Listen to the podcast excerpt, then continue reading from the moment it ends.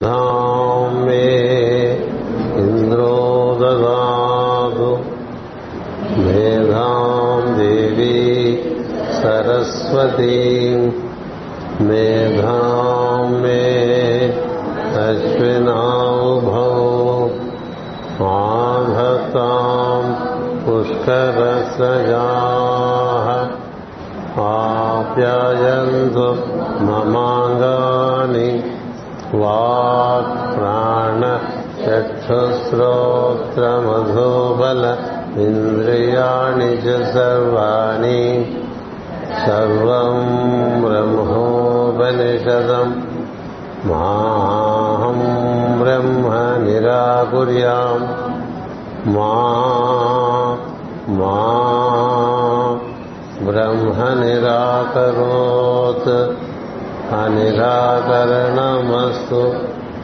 अनिराकरणमस्तु तदात्मनि निरते य उपनिषत्सु धर्माः ते मये सन्तु ते मये सन्तु ॐ शान्ति शान्ति शान्तिः సోదర బృందమునకు హృదయపూర్వకమైనటువంటి శుభాకాంక్షలు మరియు నమస్కారములు మనం గుణముల యొక్క విశేషము బాగా తెలుసుకుంటూ ఉన్నాం నిన్న సాయంత్రం నుంచి. గుణముల వలనే ఈ సృష్టి అంతా నిర్మాణం చేపట్టది. మూడు గుణముల చేత మన ఎందు కూడా ఆ మూడు గుణములే మనల్ని పరిపాలిస్తూ ఉంటాయి. మనం జీవులందరూ కూడా గుణములకు లోబడి సృష్టిలో ప్రవేశించినటువంటి వారే. అంచేది మూడు గుణములు ఇచ్ఛా జ్ఞాన క్రియలు అని చెప్తారు. వాటినే ఇచ్ఛ ఏమో రజస్సుకు సంబంధించింది జ్ఞానమేమో సత్వములకు సంబంధించింది క్రియ ఏమో తమస్సులకు సంబంధించినట్టుగా కూడా చెప్తారు. అంచేత ఇచ్ఛా జ్ఞాన క్రియలు చక్కగా నిర్వర్తించుకోవడం తెలిసి తెలిసిన వారు ఈ ఈ సృష్టిలో ప్రవేశించడం నిష్క్రమించడం అనేటువంటిది సులభంగా చేయగలుగుతారు. మనకి ప్రవేశమే తెలుసు కానీ నిష్క్రమణం తెలియనటువంటి వాళ్ళందరూ కూడా ఈ లోకాల్లో ఇలా ఉండిపోతూ ఉంటాం. అన్ని లోకాల్లోనూ అంతే. ఏ లోకంలో అయినా ఆ లోకానికి సంబంధించినటువంటి ప్రకృతి ధర్మాలు ఉంటాయి. ఆ ధర్మాన్ని అలా పాటిస్తూ ఉన్నప్పుడు మనం అందులో ఆ లోకంలో చక్కగా బంధింపబడకుండా జీవించవచ్చు. మనం తెలియక అందులో ప్రవేశిస్తే అందులో చిక్కుపడిపోవటం అనేటువంటిది చాలా సహజం. ఏ విషయమైనా తెలియకుండా అందులో ప్రవేశించడం అనేటువంటిది తెలివైన పని కాదు. అంచేత మనకి ఇప్పుడు మనం ఈ విధంగా ఈ భూలోకమందు మనం ఏ విధంగా కర్మ నిర్వర్తించాలో తెలియకపోవటం వల్ల రకరకాలుగా చిక్కులో పడి ఉండి ఇక్కడే మాటి మాటికి మాటి మాటికి జన్మెత్తుతున్నాం అనేటువంటిది మన పెద్దలు మనకి గ్రంథాల ద్వారా తెలియపరుస్తూ ఉంటారు. అంచేత మనకి ఈ ప్రవేశించడం మాత్రమే తెలిసి నిష్క్రమించడం తెలియకపోవటం అనేటువంటిది అజ్ఞానంగా చెప్తారు.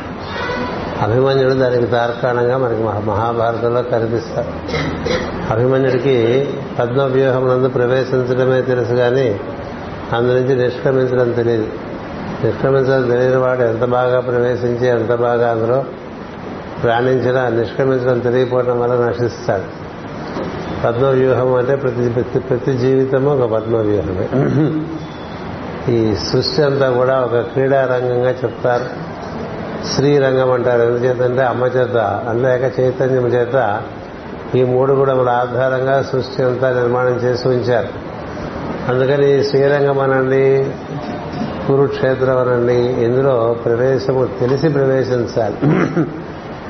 లేక ప్రవేశించిన తర్వాతైనా తెలుసుకోవాలి. తెలుసుకోకపోతే మనం ఎంట్రీ డోర్ తెలుసుకుని ఎగ్జిట్ డోర్ తెలుసుకోకపోతే అక్కడ మనం నశించే అవకాశం ఉంటుంది. మీరు సినిమా హాల్లోకి వెళ్ళినప్పుడు కూడా పూర్వకాలం. మనం లోపలికి వెళ్ళిపోతే అంతా చీకటి అయిపోతుంది కదా తెర మీద బొమ్మ వేయటానికి. అప్పుడు ఎగ్జిట్ అనేటువంటిది చక్కగా ఎర్రటి అక్షరాలతో అక్కడ అక్కడక్కడ పెడతారు. ఎందుకంటే ఒకవేళ నువ్వు బయటకు వెళ్ళదలుచుకుంటే ఇక్కడ ఉన్నది అని. అలా మనం బయటకు వెళ్ళడానికి దారి తెలియాలి. ఈ శరీరంలో ప్రవేశించినప్పుడు ఈ శరీరంలోంచి నిష్క్రమించే దారి తెలియాలి. అలాగే ఈ జీవితంలో మనం ప్రవేశించినప్పుడు ఈ జీవితంలో నుంచి మళ్ళీ నిష్క్రమించేటువంటి దారి తెలియాలి. అన్నిట్లోనూ మనం ప్రారంభం చేయొచ్చు అందులో మనం ప్రవేశించవచ్చు వాటిని వృద్ధిపరచవచ్చు కానీ అందులోంచి నిష్క్రమించడం తెలియని వారు తెలియని వారి. కిందే అంచేతనే మనకి రాముని కథలో రామాయణంలో కానీ లేక పాండవుల కథ మహాభారతంలో కానీ వారు ఎంత సజావుగా నిష్క్రమించారనేది కూడా చూపిస్తారు పాండవుల కథలో ధర్మరాజు చక్కగా చాలా గౌరవప్రదంగా నిష్క్రమించడం అనేటువంటిది జీవితంలో. అలాగే శ్రీరాముడు తన జీవితంలో చెట్టు చివరికి చాలా అనాయాసంగా నదిలోకి ప్రవేశించి దేహత్యాగం చేస్తాడు. మరి ఆ విధంగా మనం నిష్క్రమించడం తెలియడం ఒకటి. దేహం నుంచి నిష్క్రమించిన మాట రావంచి అది చివరికి జరిగేటువంటి విషయం. మనం కార్యక్రమములు ఏర్పాటు చేసుకుంటూ ఉంటాం జీవితంలో కదా? మనం విద్యాబుద్ధులు నేర్చి ఏదో వృత్తి ఉద్యోగ వ్యాపారాలు పెట్టుకుని అందులో ప్రవేశిస్తాం. అటు పైన వివాహం చేసుకుంటాం. కుటుంబ వ్యవస్థలో ప్రవేశిస్తాం. ఈ ప్రవేశించిన వాళ్ళు ఇందులోంచి నిష్క్రమించడం అనేటువంటిది ఒకటి ఉన్నది. నిష్క్రమణ తెలియని ప్రవేశం వల్ల బంధు బంధీకృతులు అయిపోతూ ఉంటాం. అందుకనే పూర్వకాలం మనకి ఈ గృహస్థు ధర్మం నుంచి క్రమంగా నిష్క్రమించడానికి వానప్రస్థావం పెట్టారు. ఈ రోజుల్లో వానప్రస్థం అంటే బొత్తిగా ఇన్వాలిడ్ పీపుల్ అంతా వెళ్ళడానికి ఏర్పాటు చేస్తున్నారు. అందుకోసం కాదు వానప్రస్థం వానప్రస్థం అంటే నీ గృహస్థ జీవితం అందులో నీ కర్తవ్యాలు నిర్వర్తించావా? నిర్వర్తిస్తే నువ్వు ఇంకా అక్కడ ఎందుకు ఉండాలి? అక్కడి బయట మనం ప్లే గ్రౌండ్లో ప్రవేశిస్తే ఆట అయిపోయిన తర్వాత ఇంకా ప్లే గ్రౌండ్లో ఉంటానికి వెళ్ళేది క్రికెట్ మ్యాచ్ ఆడితే అవుట్ అయిపోయాం అనుకోండి అక్కడే ఉంటారంటే మోసేస్తారు అలా మనంతా చివరికి మోసపోవటమే ఉంటుంది తప్ప మనగ్గా మనం స్వచ్ఛందంగా బయటికి రావటం ఉండదు. ఈ మనగ్గా మనం స్వచ్ఛందంగా బయటికి రావడం తెలిసి అందులో ప్రవేశించడం అనేటువంటిది జ్ఞానం. కర్మ నిర్వర్తించడంలో ఒక జ్ఞానం ఉన్నది. ఆ జ్ఞానం తెలియక కర్మలు నిర్వర్తిస్తుంటే అది మన వెనక నుంచి పరవేసుకుంటూ వచ్చేసి బందీ బందీకృతులు చేస్తుంది. కదా? మనం ఏర్పరచుకున్న ఆస్తిపాస్తులే మనకి బంధం చాలా పెద్ద బంధం అయిపోతాయి కదా? మనం అంతకుముందు చాలా స్వతంత్రంగా ఉండేవాళ్ళం. ఓ మంచి మేడ కట్టుకున్నాం అనుకోండి. ఈ మేడ కోసం మనం మన కార్యక్రమాలను కూడా కండిషన్ అయిపోతాం. కదా? అదే మేడలో రెండు మూడు కుక్కలు పెట్టుకుంటాం. ఎందుకంటే పెద్ద మేడ కాపరా ఉండాలనేటువంటి ఉద్దేశంతో మరి కుక్కల వల్ల మనకు కూడా బంధం ఉంటుంది. ఎందుకంటే ఎక్కడ ఏ ఊరు వెళ్ళాలన్నా ఈ కుక్కలు ఎక్కడ పెట్టాలి? ఈ కుక్కలకు అన్నవారు పెడతారు. ఈ కుక్కలకు నీళ్ళు ఎవరు పోస్తారు? ఈ కుక్కలు ఎవరు చూస్తారు? కుక్కలు ఎవరు చూస్తారో తెలిసి దానికి ఉండేటువంటి ఉపాయం కూడా ఆలోచించుకుని కుక్కలు పెంచుకోవాలి. ఇల్లు కడితే ఇల్లు కట్టడం వల్ల మనకు వచ్చేటువంటి పర్యవసానాలు తెలిసి చేయాలి. ఏ పని చేసినా వివాహం చేసుకున్నారు అనుకోండి ఈ వివాహం చేసుకోవడం వల్ల పర్యవసానాలు ఏమిటో తెలిసి వివాహం చేసుకోవాలి. ఒక ఉద్యోగంలో చేరినా ఒక వ్యాపారం మొదలుపెట్టినా ఒక వృత్తిని ప్రారంభం చేసినా దీని పర్యవసానం ఏమిటి? దీని ప్రయోజనం ఏమిటి? ఎంతవరకు నిర్వర్తిస్తావు ఎప్పుడు దీంట్లోంచి బయటకు వస్తావు ఎందుకని నువ్వు పుట్టగానే నువ్వు ఉద్యోగం చేయట్లేదు కదా? నువ్వు పుట్టిన తర్వాత ఏర్పడినవన్నీ నువ్వు వెళ్ళిపోయే లోపల అన్నీ ఏ విధంగా నువ్వు నీ దగ్గర చేర్చుకున్నావో అన్నీ ఆ విధంగా అప్పచెప్పేసి వెళ్ళటం అనేటువంటి ఒకటి ఉంటుంది. అప్పగింతల కార్యక్రమం ఉంటాం కదా. అలా ప్రతి విషయాన్ని అప్పగించగలగాలి. అప్పగించలేని నాడు నువ్వు నీ నీ స్వతంత్రత నీకు ఉంటుంది. అందుకని మన పెద్దలు పూర్వమీమాంస ఉత్తర మీమాంస అని ఈ కర్మ నిర్వహణ విషయంలో రెండు పెద్ద విషయాలు చెప్పారు. పూర్వమీమాంస అంటే ఒక పనిలో దిగే ముందు దీని ప్రయోజనం ఏమి? ఒకటి దీని ఎందు నా కర్తవ్యమేమి? రెండు ఆ తర్వాత ఎంతకాలం దీన్ని ఇలా నిర్వర్తిస్తావు? మూడు. మరి తెలిస్తేనే వానప్రస్థం ఉంటుంది అది వానప్రస్థం ఉండదు. వానప్రస్థంకి వెళ్ళి అక్కడ మొబైల్ ఫోన్ పెట్టుకుని ఊళ్ళో ఉండే కొడుకులకి వాళ్ళకి ఫోన్లు చేసుకుంటూ ఎలా అదేమైపోయింది ఇదేమైపోయింది? అని అడుగుతున్నాం అనుకోండి. అక్కడ ప్రాబ్లం వచ్చింది నాన్న అంటే నువ్వు ఇక్కడ వానప్రస్థం లేదు పాడలేదు మనసంతా అక్కడే పడేడుస్తుంది. కదా? అందుచేత కర్మ నిర్వహణ తెలియకుండా జీవితంలో ప్రవేశించడం అనేటువంటిది చాలా భయంకరమైన అజ్ఞానం. మనందరికీ విద్య రూపంలో చెప్పేవేవి ఈ ఈ దృక్పథంలో ఏ నేర్పల? అందుచేత మనకి ఏమవుతుందంటే ఏవో పిచ్చి పిచ్చిగా చదువుకుంటూ ఉంటాం ఏవో డబ్బులు సంపాదించుకోవడం చదువుకోవడం. చదువు అంటే డబ్బులు సంపాదించుకోవడం అని ఒక దురవగాహన. డబ్బులు సంపాదించే కోసం దేనికంటే పెళ్ళి చేసుకోవడానికి పిల్లల్ని కనడానికి సుఖంగా ఉండడానికి. అసలు ఆ అవగాహనే పరిపూర్ణమైన అజ్ఞానం. నీకు మానవ శరీరం ఇచ్చినందుకు నువ్వు నిర్వర్తించవలసిన కర్తవ్యాలు నీకు ఉంటాయి. ఆ కర్తవ్యాలు నిర్వర్తించడానికి మీకు మానవ శరీరం ఇచ్చారు. కర్తవ్యం నిర్వర్తించకుండా ఏవేవో మనం చేసుకుంటూ ఉంటే బంధింపబడుతూ ఉంటాం. ఎంతో మంది ఎన్నో రకాలుగా తమకు తెలియకుండా తమను బంధింప చేసుకుంటూ ఉంటారు. దానికి ప్రహ్లాదుడు మాట చెప్తారు భాగవతంలో. నిర్గమ శూన్యంబకు దుర్గమ్మ నిర్మించి నిర్మించి అని. అంటే పెద్ద కోట కట్టేటండి. మనం కూడా మన చుట్టూ అలా ఇటుకలు పేర్చుకుంటూ నాలుగు పక్కల గోడలు కట్టేసాం అనుకోండి చాలా పెద్దది కట్టుకుందామని కొంత దూరం వెళ్ళిన తర్వాత మనం అందులోంచి బయటికి రాలేము ఇటు గోడ కట్టి అటు గోడ కట్టి ఈ పక్క కట్టి నాలుగు పక్కల గోడ కట్టేసుకున్నావు అనుకో ఎంతవరకు కడతావో నీ చేతులకి అందేంతవరకు కడతావు. అప్పుడు నువ్వు అందులోంచి బయటకు ఎట్లా వస్తావు? అందుకనే కదా ముందు ద్వారం పెట్టుకుని తర్వాత గోడలు కట్టుకుంటారు. పూర్వకాలం ద్వారం పెట్టి తర్వాత గోడ కట్టేవాళ్ళు. ఇప్పుడు టెక్నాలజీని మారిపోయి గోడ కట్టి తర్వాత ద్వారాలు పెడుతుంటారు.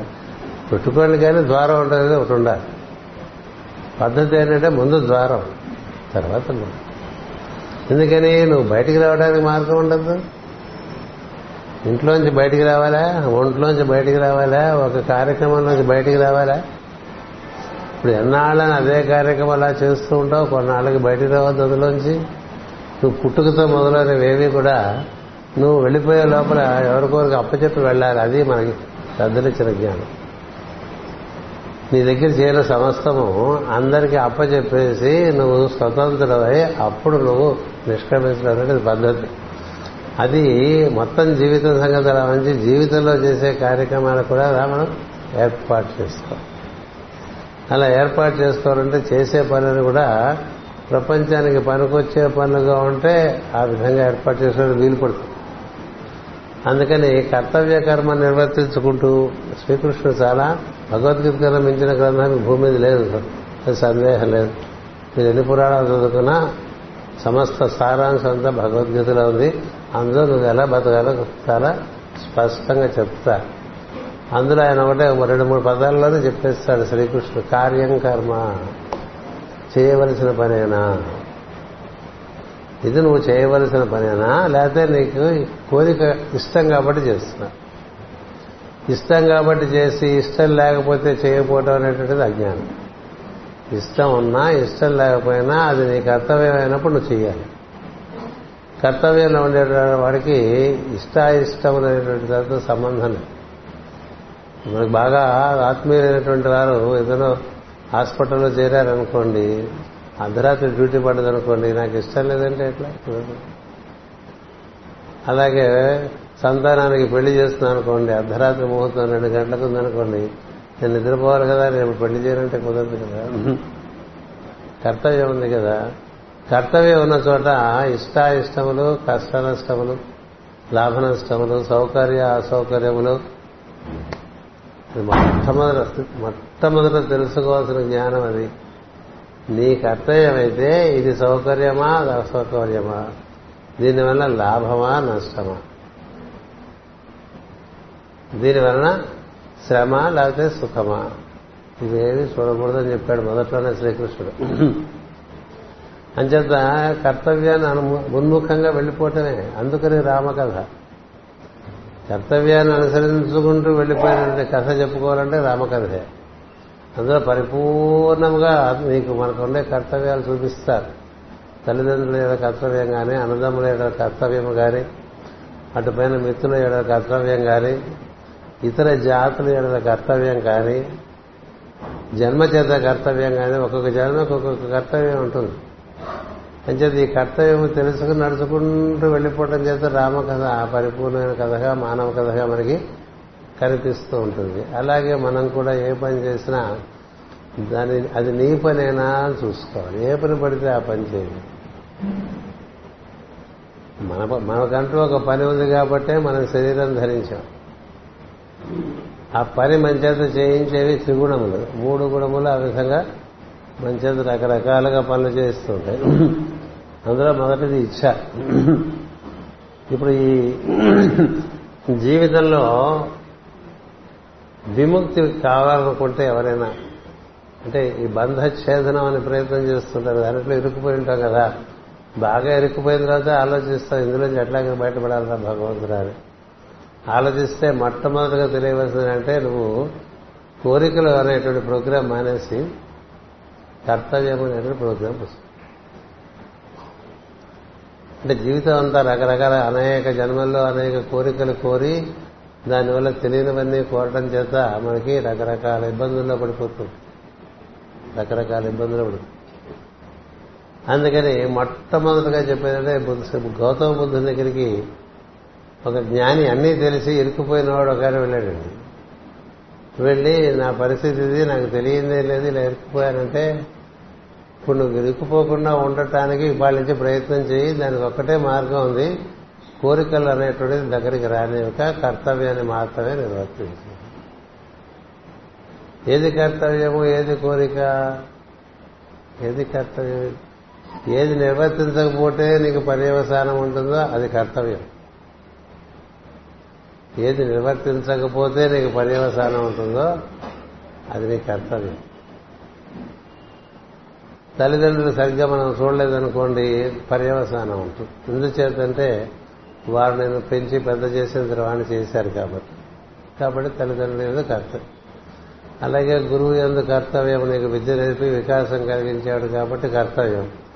అలాగే నీపై ఆధారపడిన వాళ్ళందరూ ఉంటారు జీవితంలో వారందరినీ నువ్వు సంరక్షించడం కర్తవ్యం. అలాగే నీ శరీరాన్ని నువ్వు చక్కగా సరైనటువంటి ఆహారము నిద్ర ఇచ్చి పోషించడం అనేటువంటిది కర్తవ్యం. అలాగే బంధుమిత్రులతో మనం ప్రవర్తించే తీరులో మన కర్తవ్యం మేరకు ప్రవర్తించాలి. మనం ఏం చేస్తామంటే ఇష్టమైతే ఒక రకంగా ఉంటాం ఇష్టం లేకపోతే ఒక రకంగా ఉంటాం. అలా ఉన్నప్పుడు ఏం జరుగుతుంటే కర్తవ్యం నందు తేడా పడుతుంది. తేడా పడితే పర్యవసానాలు కర్తవ్యం సరిగ్గా నిర్వర్తించకపోతే పర్యవసానం రావటం అనేటువంటిది మనకు దానికి ఎన్నో కథలు ఉన్నాయి. చాలా కథలు ఒకదానికి పోయితే ఒకదాని ఇంకొకటి వచ్చిన పరిస్థితి ఉండదు. పరీక్ష మహారాజు మృగాలన్నీ అడవుల లోటికి వాటికి పరిమితం చేయటం కోసం వేటకు వెళ్తాడు. కదా? వేటకు వెళ్తే ఆ వేట ఆడుతూ వేటాడుతూ వేటాడుతూ మృగాలని సంహరించడం కాదు.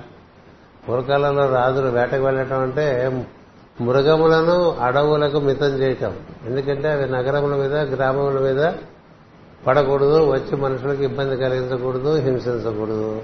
ఎందుకంటే ఒక రాజు మనుషులకే కాదు ఆ రాజ్యంలో ఉండే జంతువులకు వృక్షాలకు ఖనిజాలకు అన్నిటికీ రాజే.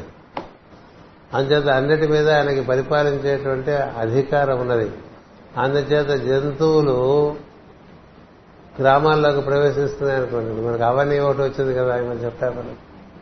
ఊరి మీద పడి వాళ్ళే వెళ్ళి సరే చంపేస్తుంటే ఏం చేస్తారు? మామూలుగా పరిపాలకులు దాన్ని ఎడ్జించాలి చంపకూడదు. పరిపాలకులకు ఏం బట్టే అందుకని ప్రజలు చంపేశారు దానివల్ల పర్యవసరాలు ఎందుకంటే అది మృగం కదా. దానికి తెలియదు కదా. తెలియదు తెలియనట్టుగా ప్రవర్తిస్తున్నప్పుడు దాన్ని హద్దులు పెట్టాలి. ఇలాంటి హద్దులు పెట్టడం కోసం పరిశుద్ధ మహారాజు మృగాలన్నింటినీ వనాల్లోకి పరిమితి చేయటం కోసం చేసే ప్రయత్నంలో అహర్నిశలు కృషి చేసి ఆయనకి మగ మహాజ్ఞాని మహాయోగి మహాభక్తుడు ఆయన ఇలా అన్ని అన్నిటి ఎందు శ్రీకృష్ణ దర్శనమైనటువంటి ఒక విశిష్టమైనటువంటి ప్రజ్ఞ కలిగినటువంటి వాడు. ఆయనకి శరీరం బాగా అలసటగా ఉన్న సందర్భంలో చాలా దప్పిక కలిగింది. దప్పిక కలిగినప్పుడు దప్పిక కలిగినప్పుడు ఇక్కడ ఏమన్నా మనుషులు దొరుకుతాయని చూస్తే ఒక ముని ఆశ్రమం కనిపిస్తుంది. ఆ ముని ఆశ్రమంలో నీరు తాగుదామని లోపలికి వెళ్తే అక్కడ ముని తపస్సు చేసుకుంటూ ఉంటాడు. ఆయన ఎలా ఉంటాడంటే కళ్ళు తెరిచి తపస్సు చేసుకుంటాడు. కళ్ళు తెరిచి తపస్సు చేసుకుంటుంటే ఎదురుగా వచ్చిన వాడికి ఎట్లా ఉంటుంది? చూస్తున్నాడని అనుకుంటారు కదా? కళ్ళు తెరిచిన ధ్యానం. అందుకని చూసి కూడా పలకరించిన రాజు వస్తే మురైనా ఋషి అయినా బ్రహ్మర్షి అయినా ఎదురు వెళ్ళి స్వాగతం పలికి ఆదరంగా లోపలికి తీసుకొచ్చి కావాల్సిన సౌకర్యములను చూడవలసినటువంటి బాధ్యత మునులకు ఉన్నది. ఈయన ధ్యానంలో ఉండటం వల్ల చూడలేదు. ఈయన చూడకపోవటం వల్ల ఆయన దప్పికలో ఉండి అలసట్లో ఉండేటువంటి అసహనం చేత ఆయన ఏం చేస్తారంటే ఆ పక్కనే చచ్చిపడి ఉన్నటువంటి పావం తెచ్చి ఆయన మెడలో వేసేసి వెళ్ళిపోతాడు అట్లా తర్వాత ఎక్కడ నీళ్ళు తాగుతాడు ఇంటికి ఇంటికి వెళ్ళిపోతే ఆ ముని పేరు సమీకుడు. ఆయన కుమారుడు శృంగి. ఆయన వస్తాడు ముని కుమారుడు. వచ్చి తండ్రి మెడలో పాము పడి ఉండడం చూస్తాడు. చూసి ఆశ్చర్యపోతాడు నా తండ్రికి మెడలో పాము ఎలా పడ్డది? ఆయన మెస్సు కూర్చోడు కదా పైగా అది చచ్చిన పాము. అంచేత ఆయన కళ్ళను మూసుకుని ఒకసారి దీర్ఘంగా ఆలోచన చేస్తే ఆయనకి మొత్తం జరిగిన దృశ్యం అంతా దర్శనం అవుతుంది దర్శనం అవుతుంది ఇలా రాజు రావటం తన మెడలో పాము వేయటం వెళ్ళిపోవటం అది చూసినటువంటి ఆ కుర్రవాడికి చాలా విపరీతమైనటువంటి కోపం వస్తుంది. కోపం వచ్చి ఏ రాజైతే నా తండ్రి మెడలో ఈ విధంగా పామును వేశాడో ఆ రాజు ఇక్కడి నుంచి ఏడు రోజులు అప్పుడు మరణించాలని చేశాడు. పెట్టి అక్కడ ఆ తర్వాత శవం పెట్టిన తర్వాత ఆ రోషం అంతా పోయి ఏడుస్తూ ఉంటాడు. ఈ లోపల ముని కన్నులు తెరుస్తాడు. కన్నులు తెరిచి పిల్లవాడు ఏడుస్తుంటే చూస్తాడు. ఏడేళ్ళ పిల్లవాడు ఆ శృంగి. ఎంత తపస్సు చూడండి. ఎందుకురా ఏడుస్తున్నావంటే నీ మెడలో ఎవడో రాజు పారేశాడు. అందుకే నాకు చాలా బాధ కలిగింది. ఆ బాధను ఇలా చెప్పించాను చెప్పించానంటే అప్పుడు ఆ సమీక మహర్షి ఆయన కన్నులు మూసుకుని చూస్తాడు. ఏం జరిగిందో అప్పుడు చూస్తే పరీక్ష మహారాజు వచ్చినట్లు తన ఆశ్రమంలోకి తన ఆదరణ తనకు ఇవ్వవలసిన బాధ్యత తనకు ఉంది. అలాంటిది నేను ఆదరించలేకపోయానే మహారాజు వస్తే అని చేత పైగా కుర్రవాడు శాపం పెడతాడు. శాపం పెడితే అప్పుడు ఆ శమీకుడు చెప్తాడు చాలా పొరపాటు చేశావు. నువ్వు చేసినటువంటి పొరపాటు వల్ల మును ముందు ఈ భూమి మీద మునులకు ఋషులకు చాలా అవమానాలు ఇబ్బందులు అసౌకర్యాలు హింసా కార్యక్రమాలు ఇలాంటివన్నీ జరుగుతాయిరా. నువ్వు చేసిన ఒక్క పని వల్ల నీకు శాపం పెట్టే అధికారం ఎక్కడ ఉంది రాజు మీద ఆయన మహారాజు ఒకటి. రెండవది అత్యంత సంస్కారవంతుడు ఆయన సంరక్షణలో మునులు ఋషులు అన్ని వర్గముల వారు అన్ని జాతుల వారు చాలా హాయిగా ఆనందంగా జీవిస్తూ ఉన్నారు. అలా మూడు వందల సంవత్సరాలు పరిపాలిస్తాడు పరీక్ష మహారాజు. ఎంత సుభిక్షంగా ఉండేదంటే కలియుగం వచ్చినా కలి ప్రవేశించకుండా పరిపాలించినటువంటి ఉత్తమోత్తమైనటువంటి చక్రవర్తి ఆయన. అలాంటి రాజు నువ్వు ఇవాళ శాపం పెట్టావు దీని పర్యవసానం మనందరికీ ఉంటుంది. పర్యవసానం అంటే ఎలా ఉంటుందో చెప్పడానికి కథ చెప్తున్నా. చెప్తే సరే ఎలా శాపం పెడతాడు? తక్షకుడు అనేటువంటి సర్పం దివ్య సర్పం. ఆ సర్పం ఈ రాజును కాటేసి ఏడో రోజు మరణించాలని సో శని శమీక మహర్షి తెలిసినటువంటి వాడు చాలా బాధపడతాడు. మనం ఎంత ప్రయత్నం చేసినా కాలం రూపంలో జరగవలసినవి జరుగుతాయి. అంతటి మహారాజుకి నా కుమారుడు శాపం పెట్టాడు. ఇంతకన్నా దురదృష్టమే ఉంది అని చాలా బాధపడి పశ్చాత్తాప్తుడై ఆ రాజుగారి కబురు పెడతాడు. ఇలా పొరపాటు జరిగింది మా వల్ల. నువ్వు ఆశ్రమానికి వస్తే ఆదరించకపోగా నీకు ఈ విధంగా శాపం పెట్టడం అనేది జరిగింది. ఇది దైవ ఘటన. మీరు మమ్మల్ని మన్నించాలి. కానీ ఈ శాపం నుంచి మీరు విముక్తి పొందే మార్గాన్ని మీరు అన్వేషించుకోండి అని చెప్పి ముందుగా కబురు పెట్టిస్తాడు శరీరం పెట్టిస్తే ఆవిడ పరీక్ష మహారాజు అది విన్న తర్వాత మామూలుగా ఎంత కోపం రావాలండి? నేను ఇంత చేస్తే నాకు ఇది చేస్తారు వెళ్ళినట్టుగా ఉండదు కానీ ఆయన మహాజ్ఞాని. ఎందుకు ఇలా జరిగింది? తన నుంచి ఆలోచిస్తాడు ఎప్పుడు ఏ పొరపాటు జరిగిన వాడి నుంచి ఒక పొరపాటు జరిగిందండి పొరపాటే తన వరకు. సహనం ఎందుకు కోల్పోవాలి? సహనం కోల్పోయినా ఇలా పాము తీసుకెళ్ళి ఆయన మెడలో ఎందుకు వేయాలి? ఇదేదో దైవ నిర్ణయం ఇలా జరిగింది. అందుచేత దీన్ని నేను శిరసావహిస్తానంటాను పరీక్ష మహారాజు ఆ శాపము నుంచి విముక్తి పొందగలిగినటువంటి శక్తిమంతుడు. నిజానికి. మనకి భాగవతంలో పద్యం చూసుకుంటే శాపము నుంచి తన్ని తాను రక్షించుకోగలిగినటువంటి సమర్థ ఎడప్పటికీ కాలప్రభావం గుర్తించి తాను నిష్క్రమించవలసినటువంటి సమయం వచ్చిందని తెలిసి నిష్క్రమించడమే సమంజసం అనుకుని దాన్ని నిష్క్రమించడానికి నిర్ణయం తీసుకుంటాడండి ఆ విధంగా తన వల్ల మళ్ళీ పర్యవసానాలు కలగకుండా చూసుకుంటాడు. ఓ పర్యవసానం వచ్చింది. మరొక పర్యవసానం రాకుండా సంసిద్ధుడైపోతాడు. ఏడు రోజుల్లో నేను ఎలాగో నిష్క్రమిస్తాను కాబట్టి ఈ ఏడు రోజులు నాకు ఈశ్వర సాన్నిధ్యం అనుక్షణం ఉండేటువంటి పద్ధతుల్లో నాకు మీరు ఎవరైనా బోధ చేయండి అని అడిగితే ఎవరు బోధ చేయలేదు. ఏడు రోజుల్లో బోధ అంత అద్భుతంగా చేయడానికి సుఖ మహర్షి వస్తారు. ఆయన బోధ చేయడం ఈయన స్వచ్ఛందంగా దేహం వదలడం జరుగుతుంది. కాకపోతే ఈ సందర్భంలో తక్షకుడు ఏడో రోజున ఈయన కాటు వేసి పరీక్ష మహారాజు మరణించడానికి ఆయన ఆయన కర్తవ్యం ఒకటి ఉంది ముని శాపాన్ని ఆయన అమలుపరచాలి. అందుకని తక్షకుడు అనేటువంటి దివ్య సర్పం ఒక బ్రాహ్మణ రూపం ధరించి అలా హస్తిని వైపు నడుచుకుంటూ వస్తాడు. నడుచుకుంటూ వస్తుంటే అతని వెనకాలే మరొక బ్రాహ్మణుడు వస్తాడు. వెనకాల ఒక బ్రాహ్మణుడు వస్తే ఈయన ఏ రూట్లో వెళ్తే ఆయన ఆ రూట్లోకి వస్తూ ఉంటాడు. చూసారు ఎవరో ఫాలో అవుతున్నారు మనం అనుకుంటాం కదా. మన ఎవరు ఫాలో అవ్వాలండి సినిమాల్లో చూస్తూ ఉంటాం. మన ఫాలో అయ్యేవాళ్ళు ఎవరో లేరు అంత అంత వాల్యూ ఇక్కడ ఏమైంది. అని చేత సినిమాలో చూపిస్తుంటారు వెనకాల ఏదో కారు ఫాలో అవుతుందని. లేకపోతే మనిషి ఫాలో అవుతున్నారని చూపిస్తారు కదా.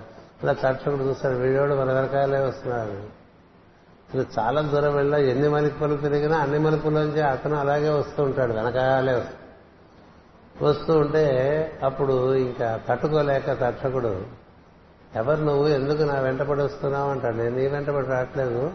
నేను హస్తినకు బయలుదేరి వెళ్తున్నాను. నువ్వు హస్తినకు వెళ్తున్నావు. నేను హస్తినకు వెళ్తున్నాను. అంతేగాని నీ వెంట పడవలసిన అవసరం నాకేం లేదని చెప్తాడు ఆయన. ఎందుకు వెళ్తున్నావు? హస్తినకు అని అడుగుతాడు తక్షకుడు అడిగితే ఎవడో సర్పంట దివ్య సర్పంట అది వచ్చి మా మహారాజుని కాటు వేస్తుందట కాటు వేస్తే అతను మరణిస్తాట మరణిస్తే అతనికి పునర్జీవితం పునర్జీవనం కలిగించాలనే ప్రయత్నంలో నేను వస్తున్నానని చెప్తాడు. ఆశ్చర్యపోతాడు తను ఏ పనికని వెళ్తున్నాడో ఆ పనికి విరుగుడుగా తన వెనకాలే వస్తుంది. అది ఆ బ్రాహ్మణుడు చెప్తాడు ఆ మహారాజు చాలా దివ్య అంశ సంభూతుడు. అతను ఉంటే లోకం సుభిక్షంగా ఉంటుంది. అంచేత ఒక రాజును రక్షించుకునే బాధ్యత బ్రాహ్మణుడిగా నాకు ఉన్నది. అందుచేత నా కర్తవ్యాన్ని నిర్వర్తించడానికి నేను వస్తున్నాను. అంటే అప్పుడు తక్షకుడు అంటాడు బ్రాహ్మణ రూపంలో ఉంటాడు కదా ఆ తక్షకుడు ఎవరో కాదు నేనే. తక్షకుడు విష నుంచి బయటపడినటువంటి వాళ్ళు ఇద్దరు సృష్టిలో ఎవరు లేరు. అంచేత నువ్వు ఈ ప్రయత్నం మానుకో అంటాడు. తక్షకుడైతే నాకేమిటి మరొకటైతే నాకేమిటి నా దగ్గర మరణించిన వారిని మళ్ళా పునర్జీ ఉజ్జీవనం చేయగలిగేటువంటి వరం ఉన్నది దాని ప్రకారం నేను చేస్తానంట. అంటే తక్షకుడు అయితే ఎదురుగుండా ఈ చెట్టు ఉంది కదా పెద్ద రావి చెట్టు ఉంటుంది ఈ రావి చెట్టు నేను ఒకసారి ఇలా స్పృశిస్తే చాలు నా స్పర్శకి అది మొత్తం అంతా బూడిదైపోతుంది అంటే సరే స్పృశించమంటాడు ఈయన వెళ్ళి అలా స్పృశిస్తే అది బ్రాహ్మణ రూపంలోనే. అది అలా బూడిద కుప్ప అయిపోతుంది. పెద్ద కొండంత అయిపోతుంది. అయిపోతే ఆ చెట్టు మీద ఒక పెట్టు ఉంటుంది. ఆ పిట్ట కూడా బూడిదైపోతుంది. అప్పుడు ఈ బ్రాహ్మణుడు వెళ్ళి కళ్ళు మూసుకుని తనకు తెలిసినటువంటి విద్యను వినియోగిస్తే ఆ చెట్టు యథాతథంగా వచ్చేసి ఆ పిట్ట కూడా వచ్చేసి వచ్చేస్తే అప్పుడు ఈ తక్షకుడు అంటాడు అంటే మనం కాటు వేసిన తర్వాత మరొకడు బతక బతకటం అంటే మనకి అది మన కీర్తి ప్రతిష్టలకు అది భంగం కదా. అందుచేత నువ్వు ఎందుకు వెళ్తున్నావు? రాజుగారి దగ్గరికి అంట ఎందుకు వెళ్తున్నావు అంటే రాజును రక్షించుకోవడానికి వెళ్తున్నాను. అంటే కాదు ఇది దివ్యమైనటువంటి సంగతి నిర్ణయం ఇది. రాజు మరణించవలసిన అవసరం ఉన్నది. అందుకనే ఈ విధంగా జరిగింది. అంచేత నువ్వు వెనక్కి వెళ్ళిపో నీకేం కావాలంటే అది ఇస్తానంటాడు. నాకేం అక్కర్లేదంటాడు బ్రాహ్మణుడు.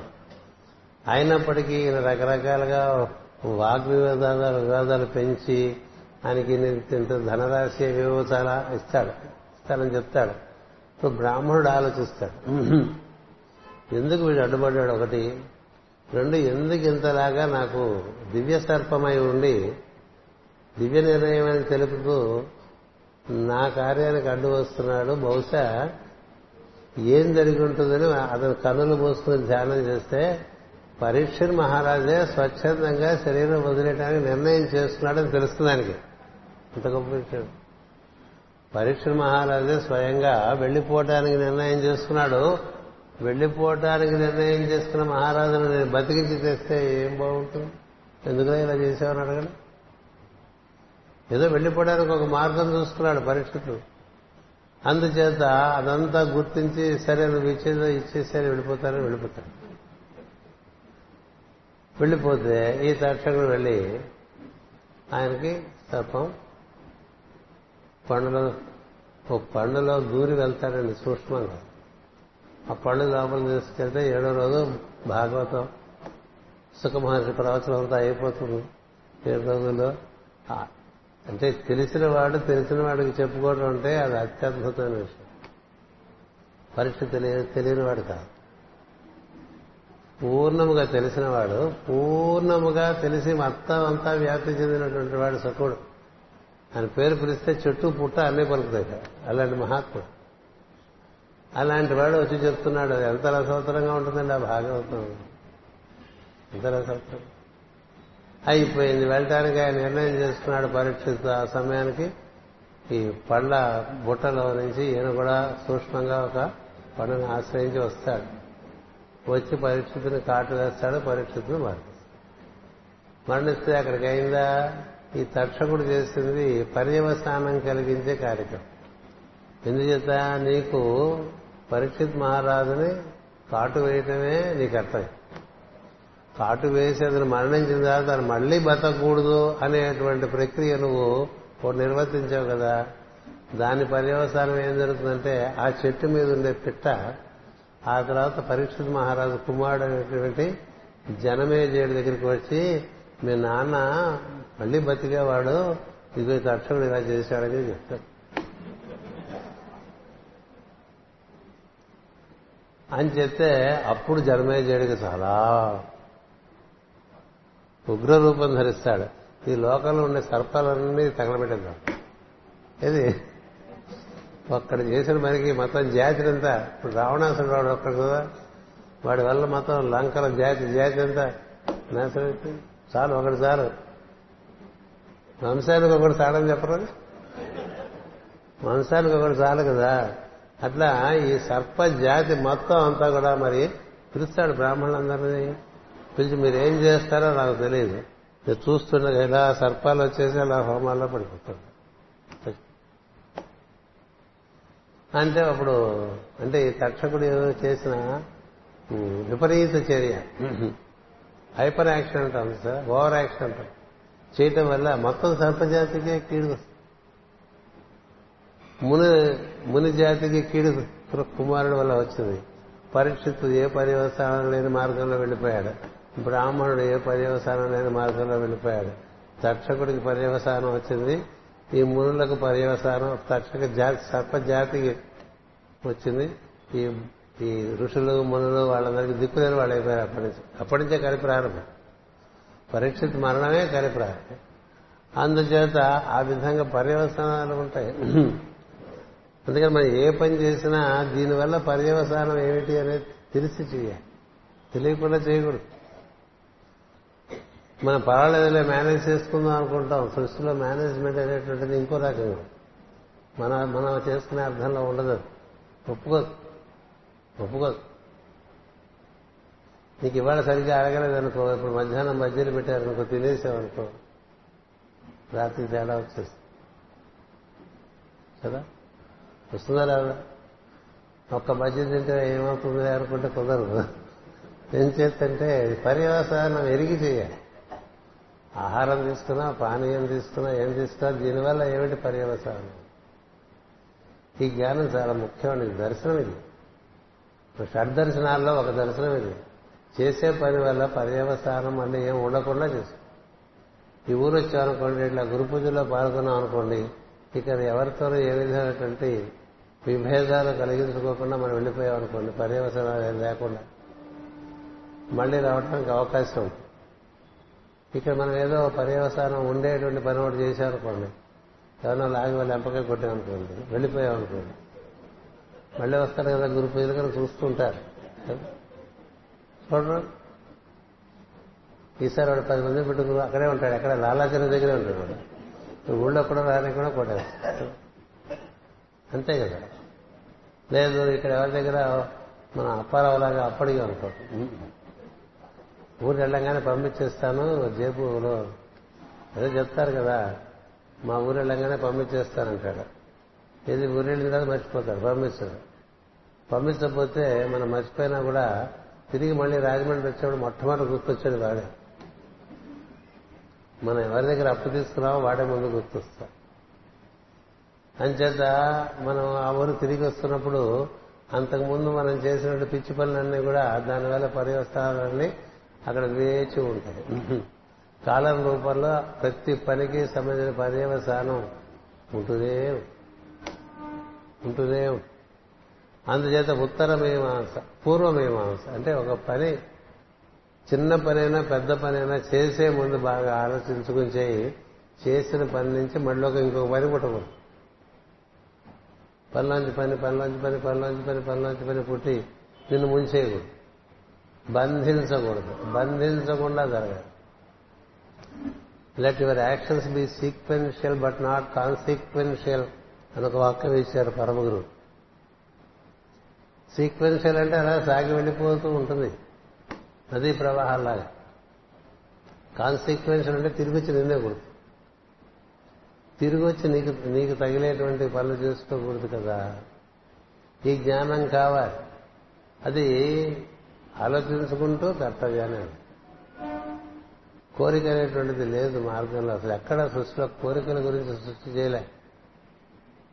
ఇచ్చ అంటే భగవదేచ్ఛ నిర్వర్తింపబడటానికి ఈ సృష్టి ఏర్పడింది. అంచేత ఎవరైతే కోరికల జోలికి పోకుండా కర్తవ్యం జోలికే వెళ్ళి ఒక రెండు దశాబ్దాలు మూడు దశాబ్దాలు అలా జీవించారనుకోండి వాళ్ళకి క్రమంగా వారి ఎందు భగవదేచ్ఛ అనేటువంటిది భాషిస్తుంది.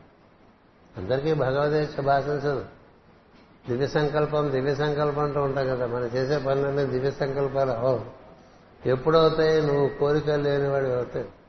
రాముడికి ఏ కోరిక లేదు. కోరిక లేనివాడు తనగా తనకేమీ ఆరంభం చేయడు. తెలుసా? సర్వారంభ పరిత్యాగి సమయ భక్త ప్రియ అంటాడు కృష్ణుడు అంటే తనకుగా తాను ఏది ఆరంభించినటువంటి వాడు. ఎందుకని ఆరంభించలేదు? వాడి కోరిక వాడికంటూ కోరిక లేదండి. లేకపోవడం వల్ల ప్రభుత్వం. రాముడి కథ కృష్ణ కథ ఈ దృక్కోణంలో చూడాలి. వారుగా వారికి వారు చేసిన పనులే ఉండవు. రాముడు దేవతలు కోరితే మానవ రూపంలో అవతరిస్తాడు.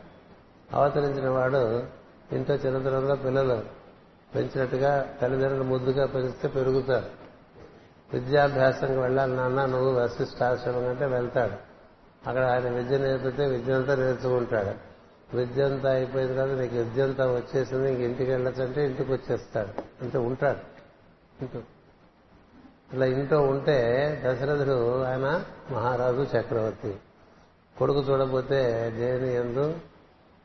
ఉదాసీనంగా అన్ని విషయములందు ఉదాసీనం ఏది? అంత పెద్ద అంతఃపురం చక్రవర్తి కుమారుడు ఎన్నో భోగభాగ్యాలు ఉంటాయి ఎన్నో విలాసమైనటువంటి విషయాలు ఉంటాయి. దేని ఎందు ఆసక్తి ఉండదు. అట్లా ఉంటాడు తింటూ ఉంటాడు. చాలా నిర్లిప్తంగా ఉంటాడు. ఉంటే వశిష్ఠుని అడుగుతారు దశరథుడు ఏమిటి మీ ఆశ్రమకు వెళ్ళి? మీ స్కూల్లో చేర్పిస్తే ఇట్లా అయిపోయాడు మా అబ్బాయి అని చెప్పి. మిగతా ముగ్గురు అట్లా ఉండరు. ఈయనే ఇలా అయిపోయినాడేంటి అంటే నవ్వుతాడు అసిస్టెంట్ పెద్దానికి టైం వస్తుంది టైం రాదు. అతని పనికి అతనికి టైం వస్తుంది ఆ టైం ప్రకారం ఉంటాడు.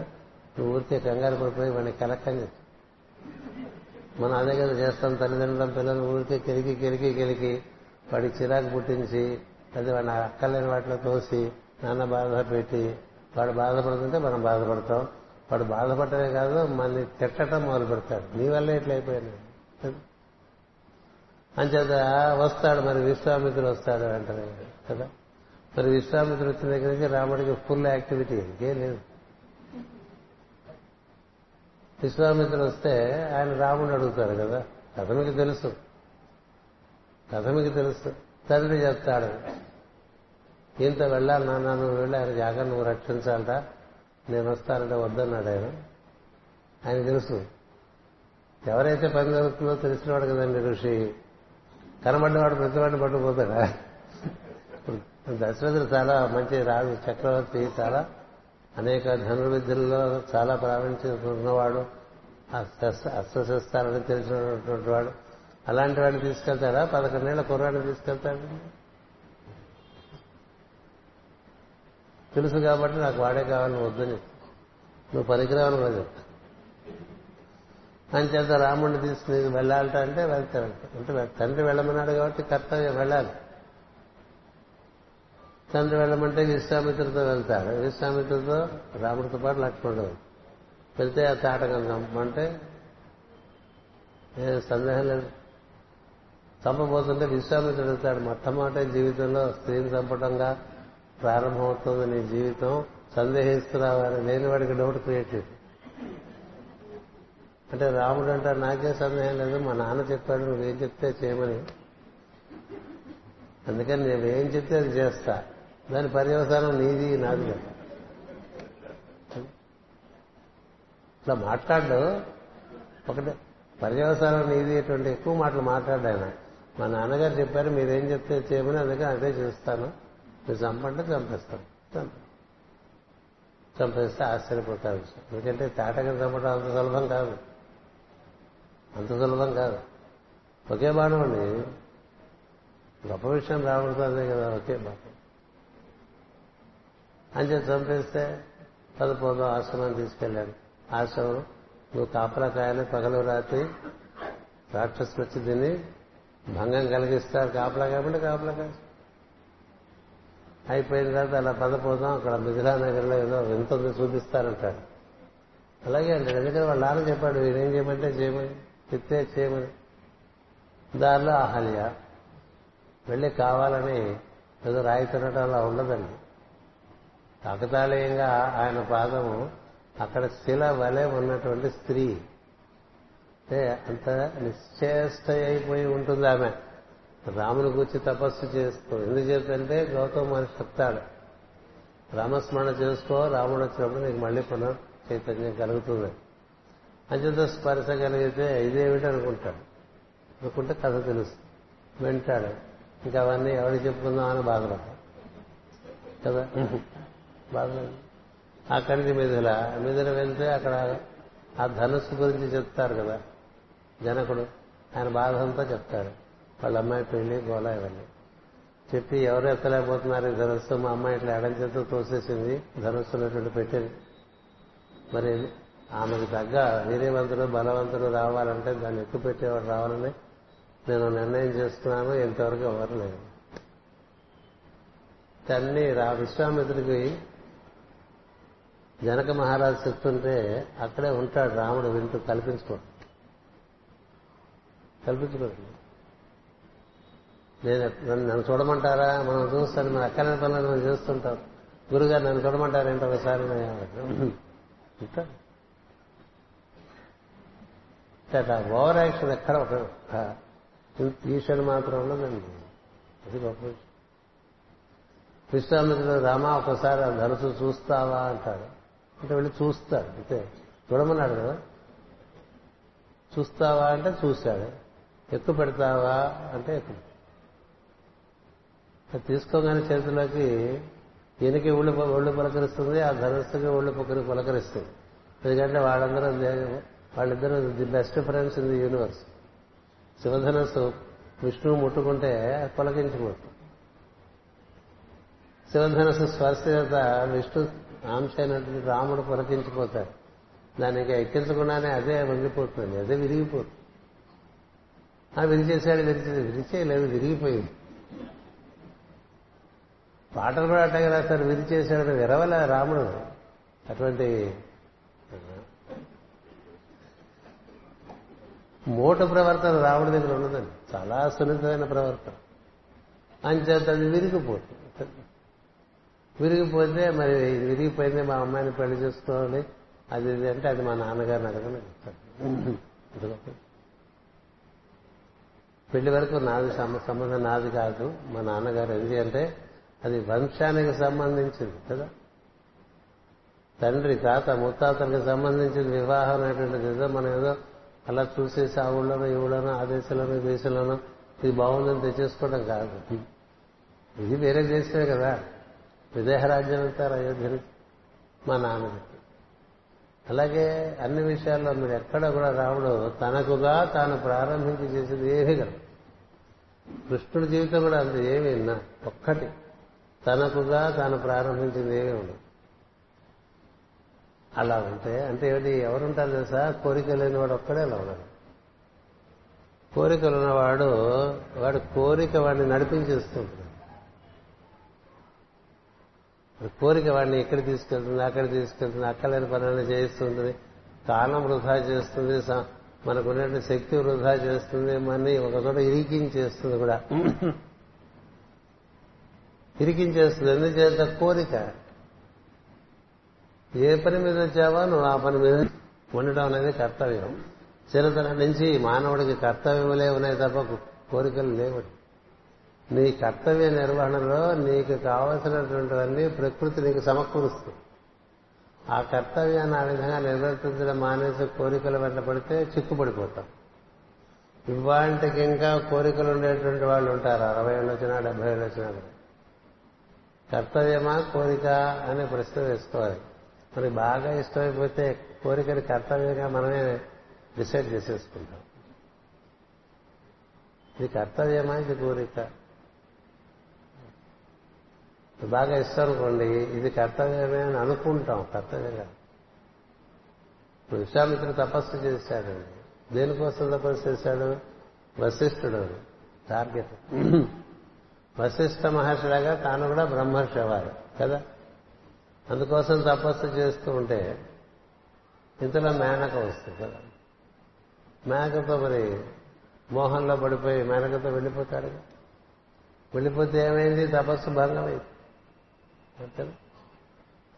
అట్లా మనం ఒక ప్రయోజనం కోసం జీవితం మొదలుపెట్టిన వాళ్ళం ఆ ప్రయోజనం సిద్ధించుకోవడంలో భాగంగా పనిచేస్తున్నప్పుడు ప్రకృతి నుంచి అనేక అనేక విషయములు. అనేక అనేక విషయములు. మనకి ఆకర్షణీయంగా కనబడ్డప్పుడు మనం అడ్డదారి పడతాం. అసలు దారి వదిలేసి అసలు దారి వదిలేసి. హనుమంతుడు లంకగా వెళ్ళాలి కదా మహేంద్ర పర్వతం నుంచి ఉల్లంఘనం. లంఘిస్తాడు. లంఘిస్తే దారిలోనే అక్కడ మైనాక పర్వతం ఎప్పుడో పూర్వీకులు రాముడి వంశం వాళ్ళు ఆయనకి సాయం చేశారు సూర్యవంశపు రాజు. ఇప్పుడు ఈ హనుమంతుడు ఆ సూర్యవంశపు రాజుల కోసమే ఇప్పుడు ఈ ప్రయత్నంలో ఉన్నాడు. సీతాదేవిని చూడటం అనేటువంటి ప్రయత్నంలో. అంతేకాదు ఈ హనుమంతుడు సూర్యుని శిష్యులో ప్రధానమైన శిష్యుడు అంచేత ఈ హనుమంతుడికి నేను ఆదరం చూపించాలి అతని ఎందు నా కృతజ్ఞతా భావం చూపించాలి అనేటువంటి ఉద్దేశంతో అర్థంగా పైకి లేస్తాడు. లేచి కాసేపు నా కొండ మీద నిలబడు. ఇక్కడ ఉండు ఇక్కడ ఉండే ఫలాలు పుష్పాలు అన్ని ఆస్వాదించు. పుష్పంలో ఉండే తేనె ఆస్వాదించు. ఫలములు తిను ఉంటే హనుమంతుడు నేను చాలా పెద్ద పనిలో ఉన్నాను. నువ్వు చాలా మంచి ఉద్దేశంతో మంచి నువ్వు ఇలా నిలబడి నన్ను అడుగుతున్నావు. కానీ నాకు ఇప్పుడు దాంతో సంబంధం లేదు. అంత సంబంధం లేదు. నా కర్తవ్యముక్త నేను సరాసరి లంక చేరి అక్కడ సీతమ్మ ఉన్నదో లేదో వెతకవలసిన వాడికి. నన్ను చూడండి విశాఖపట్నంలో బయలుదేరితే అనకాపల్లి రాగానే అక్కడ ఏదో మామిడితారు దగ్గర పడితే ఆగిపోతుంది. అందుకని విశాఖపట్నంలో మామిడితారు అంత బాగుంది అనకాపల్లిలో బాగుంటుంది. కాబట్టి అక్కడ ఆగిపోతుంది. అలాగే ఇంకోటి ఇక్కడ కనిపిస్తే అక్కడ ఆగిపోతూ ఉంటాం. దారిలో జామ పళ్ళు కనపడితే ఆగిపోతుంది. తినే బయలుదేరే. అది మాకు రాజ Visakhapatnam Rajahmundry four hours journey అండి. బ్రేక్ఫాస్ట్ చేసి బయలుదేరితే నాలుగు గంటల వరకు ఈ శరీరం అడగదు. గుర్తుపెట్టుకో. ఈ లోపల అది తిని ఇది తిని ఇంకోటి తిని మరొకటి తిని. ఎందుకు? శరీరానికి ఆహారం కూడా కర్తవ్యాన్ని అనుసరించే ఇవ్వాలి.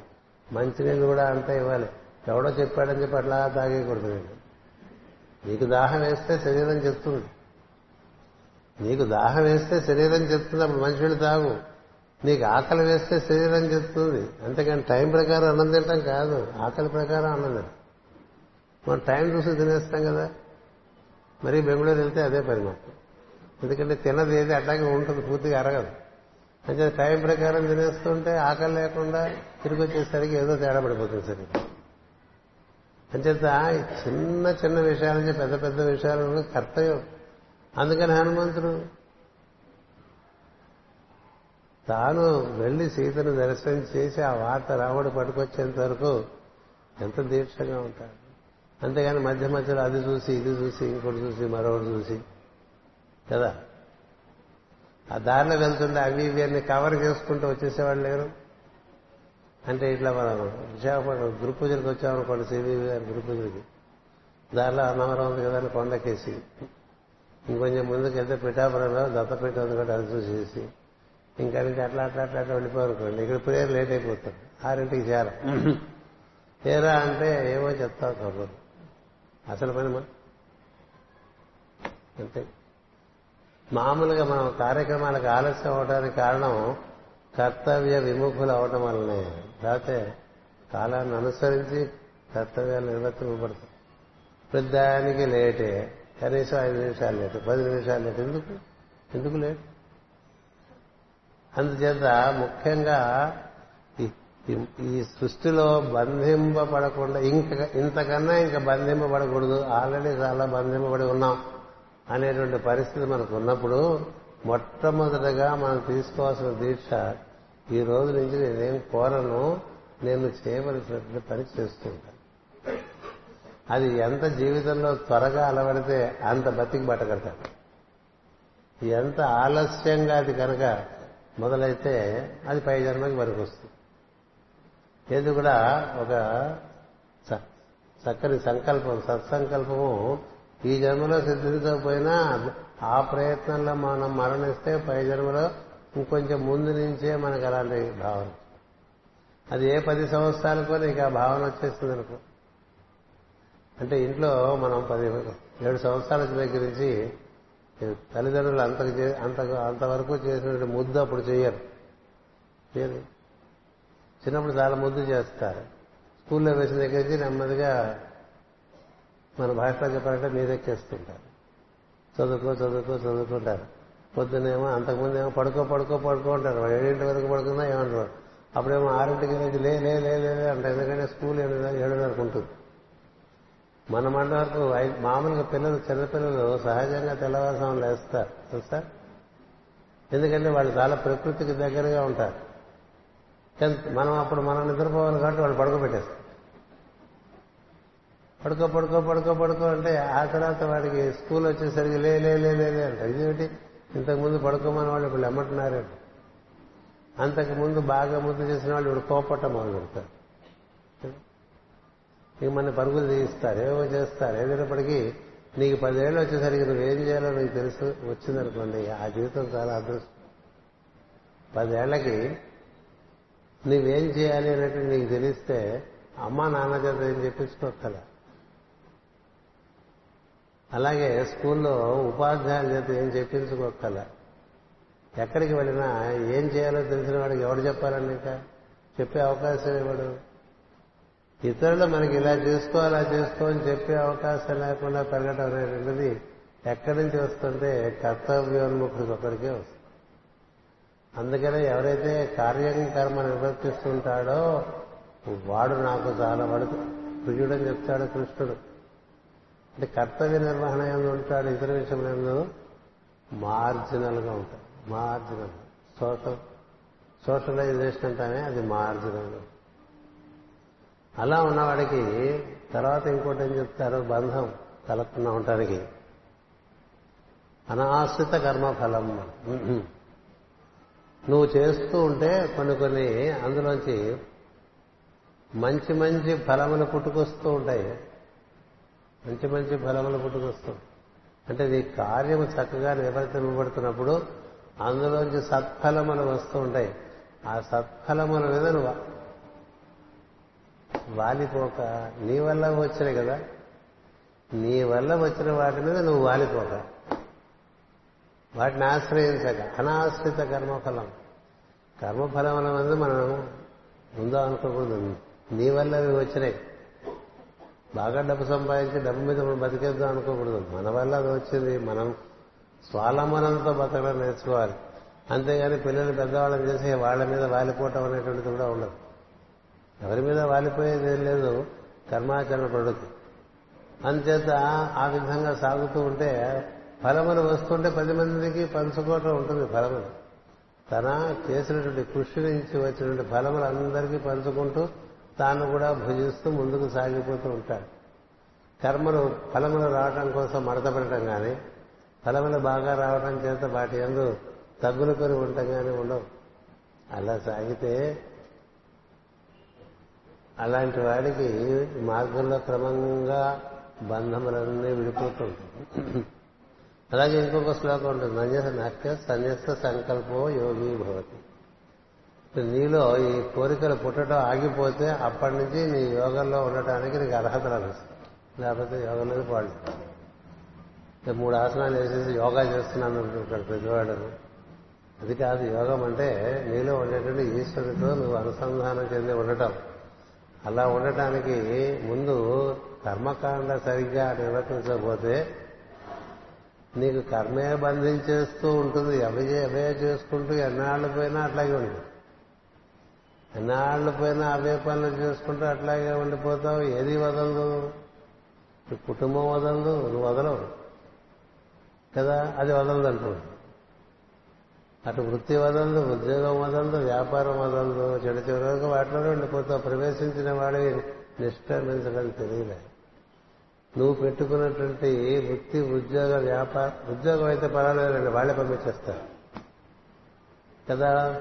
వాడే పదవేర పదవి విరమణ చేసి పోరా చెప్తే ఇంకో ఉద్యోగం వెతుక్కుంటూ ఉంటాడు. అది ఎందుకంటే బుద్ధి ఎలా తయారైపోతుంది అందుకని నువ్వు పుట్టినప్పుడు నీతో లేనివి నీకు ఏర్పడిన వాటిలో నువ్వు ప్రవేశించావు కదా అది కదా మనం ప్రధానమైన విషయం. ఆ ప్రవేశించిన దాంట్లోంచి నీ అంతటి నువ్వు బయటికి రావాలి. అలా నువ్వేరు జీవితంలో నువ్వు ఏర్పరుచున్న వాటి నుంచే నువ్వు బయటికి రాలేకపోతే నువ్వు ప్రవేశించిన శరీరంలోంచి ఎప్పుడు బయటకు వస్తావు? ఎలా రాగలవండి రాలేదు అసలు రాలేదు మార్చినట్టే ఉండాలండి? అద్భుతంగా ఉంటారు. ఏదైనా ఇచ్చేస్తారు. అందుకని వాళ్ళ జీవితాలు చదువుకోవాలి. పరశురాముడు ఇరవై ఒక్కసార్లు భూమి చుట్టూ అలా దండయాత్ర చేసి మొత్తం భూమి అంతా కూడా ఆయనదే చేసుకున్నాడు. ఆయనే రాజు భూమి. ఏం చేసుకుంటాడండి? భూమి అంతా అతను రాజైతే బ్రాహ్మణుడు. ఓ సుక్షత్రుడు పిలిచి నీకు ఇచ్చేస్తున్నాను తీసుకో నా దారి పోతున్నాను తపస్సు అంతేగాని దాన్ని ఎవరు సంరక్షిస్తారా? మన ఉత్తరాధికారి ఎవరు? ఈ గొడవలన్నీ ఉంటాయి కదా. మనం మన మనతో పుట్టింది మనతో రాదు దాన్ని మనం ఏర్పరిచింది వెళ్ళిపోయే లోపల అందరికీ అప్పచెప్పలేదు అన్ని అందరికీ అప్పచెప్పినట్టే శరీరం కూడా అప్పచెప్పేస్తూ ఉండాలి. అది కూడా నేర్చుకోవాలి. శరీరం నేను చెప్పా కదా పంచభూతములు. కదా? పంచభూతంలో ప్రతి రాత్రి పడుకునేప్పుడు వాడికి అప్పచెప్పారు ఈ భూమి మీద ఉండే పంచభూతాల ఆధారంగానే శరీరం. అందుకని రాత్రి పడుకునేప్పుడు వాటిని వాటి రిజర్వాయర్లో వదిలేస్తే వదిలేస్తే వెళ్ళిపోయి భావన? తేలిక పడతావు. ఏది? నీ పంచభూతములతో ఏర్పడిన శరీరం నుంచి అవి ఐదు పొరలతో ఉంటుంది. ఈ ఐదు పొరల శరీరం వదిలేస్తే ఐదు రకాల దుస్తులు వేసుకుని విప్పేస్తే ఎంత బాగుంటుంది? కదా? అటు పైన నీ ఇంద్రియములు ఇంద్రియార్థముల వెంట పడిపోతూ ఉంటాయి కదా. మర్నాడు మళ్ళీ నిద్రలేచిన తర్వాత కదా మనకి వాటితో అవసరం. అందుకని ఇంద్రియములన్నిటి కూడా వాటి దేవతలు ఉన్నారు ప్రచేతసులని వారిస్తేనే మనం వాడుకుంటున్నాం. ప్రచేతసులు అంటే ప్రకటింపబడిన చేతస్సు గలవారు అని. ఈ జీవుడికి ఆ ఇంద్రియములే లేకపోతే ఈ ప్రపంచంతో అనుసంధానం చెందే విధానమే లేదు. There is no way for us to relate to the objective world unless these intelligences called Prachetas are వితస్ ప్రచేతసులే మనకి చూపు ప్రపంచాన్ని చూడటానికి. అంటే మన చైతన్యానికి ఒక బాహ్యమైనటువంటి వ్యాప్తి కలిగిస్తుంది ఇంద్రియం. కన్ను చెవి ముక్కు నాలుక చర్మము ఇవన్నీ మనకి బయట ప్రపంచంతో అనుసంధానం కల్పిస్తుంది. అది రాత్రిపూట నిద్రలో మనకు అవసరం ఉన్నది కాబట్టి వాటి దేవతలకి దానం. ఎందుకని వారి దగ్గర నుంచి మనం పుచ్చుకుంటాం. వారిచ్చారు మనకి. ప్రచేతసులైనటువంటి ఇంటెలిజెన్సెస్ దేవతలు సృష్టిలో ఉండేటువంటి వాళ్ళు మనకి ఇంద్రియములన్నీ కూడా ఏర్పాటు చేస్తారు. కృతజ్ఞతా భావంతో వాళ్ళకి అప్పచెప్పేయాలి. అలాగే పంచభూతములు వాళ్ళకి అప్పచెప్పేయాలి. అప్పుడు మనసు ఉంటుంది. అది ఎలాగూ ప్రస్తుతం మనం వద్దన్నా కావాలన్నా ఏమన్నా కూడా అది లయమైపోతుంది కాబట్టి నువ్వు నువ్వు మూలంలోకి వెళ్ళవచ్చని చెప్పి మనసుకు మూలమైనటువంటి స్పందనంలోకి మనసును ప్రవేశపెట్టి పడుకుని ఉంటే ఆ స్పందనాత్మక చైతన్యంగా నువ్వు మిగులుతావు. స్పందనాత్మక చైతన్యుడే జీవుడు. అలా ఉన్నామనుకో రోజు ఈ మూడు పొరల శరీరం వదిలే మనసు ఇంద్రియములు శరీరము ఈ మూడింటిని వదిలేసేటువంటి ఒక ప్రక్రియ ప్రతిరాత్రి చేస్తున్నాం అనుకో క్రమంగా ఇది నిజంగా వదిలేసిన సమయం వచ్చినప్పుడు కష్టంగా ఉంది. కష్టంగా ఉంది. సులభంగా ఉంది. అందుచేత ఏదైనా సరే మనం మన దగ్గరికి చేరినది ఏదో రోజున వెళ్ళిపోతుంది మనమే ఉంటాం. వస్తా బట్టిదే పోతా పట్టిదే అని పాట ఒకడే వస్తాం ఒకళ్ళమే వెళ్తాం కదా? అందుకనే సూది పెద్దాం అంతలోంచి దాంట్లోంచి మీరు వెళ్ళాలిరా. నీ నిన్ను నీ నీ ఒక్కడివే వెళ్ళగలరా? అని వినపడుతుంది. నీ వారు నీవి దాన్ని దాంట్లోంచి రావని చెప్తూ ఉంటా మరి చిన్నప్పుడే మామూలుగా మామూలుగా అమ్మమ్మలే బోర్డు ఉంటాయని చెప్పేసేవారు. అందుచేత మన చుట్టూ ఏర్పడినవన్నీ వాటిలోంచి మనం నిష్క్రమించడం నేర్చుకోవాలి. నిష్క్రమించడం నేర్చుకోవాలనేటువంటి వాడు మరణిస్తాడు. ఇందులో చెప్పాగా మనం ఇంటి తలుపు వేసేసుకుని తీయలేదనుకోండి ఎప్పటికీ మనకి బాగా ఎమర్జెన్సీ వచ్చిన గబాలు తలుపు తీద్దామంటే అది రాదు.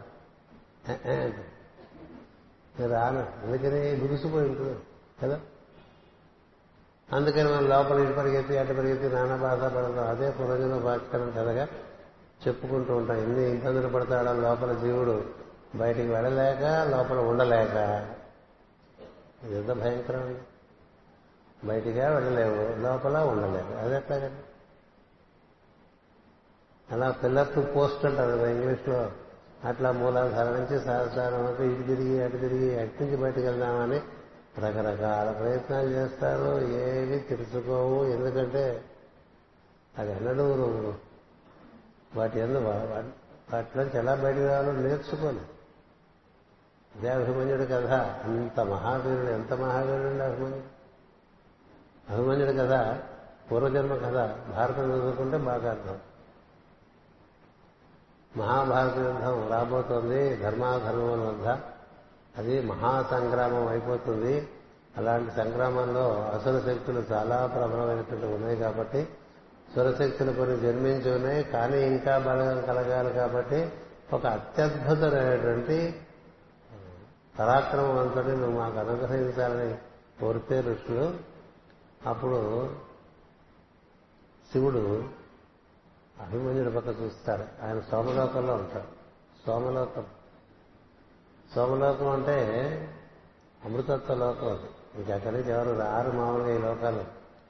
చూస్తే ఆయన బాధపడతాడు సోముడు. అమ్మ నా బాధ చూశాడు గురువుగారు చూశాడంటే అర్థం వెళ్ళమనే కాదు. వెళ్ళమనే. వెళ్ళమంటే మోకాళ్ళు వేసి దండం పెట్టేస్తాడు ఎందుకు నాకు ఇలా? ఎందుకు నన్ను ఇలా మీరు శిక్షిస్తున్నారన్నట్టుగా చూస్తాడు బాధపడతాడు బాధపడితే అప్పుడు చెప్తాడు శివుడు. ధర్మం కోసం. ధర్మం కోసం. ఎలా ధర్మం కోసం ఆయన విషమించాడు కదా? శివుడు. ఇంకేది ఎవరూ పుచ్చుకోలేరు విషయం పుచ్చుకున్నాడు మరి ఆయన దగ్గర ఉన్నటువంటి వాళ్ళు కూడా అలాగే ఉండాలి కదా?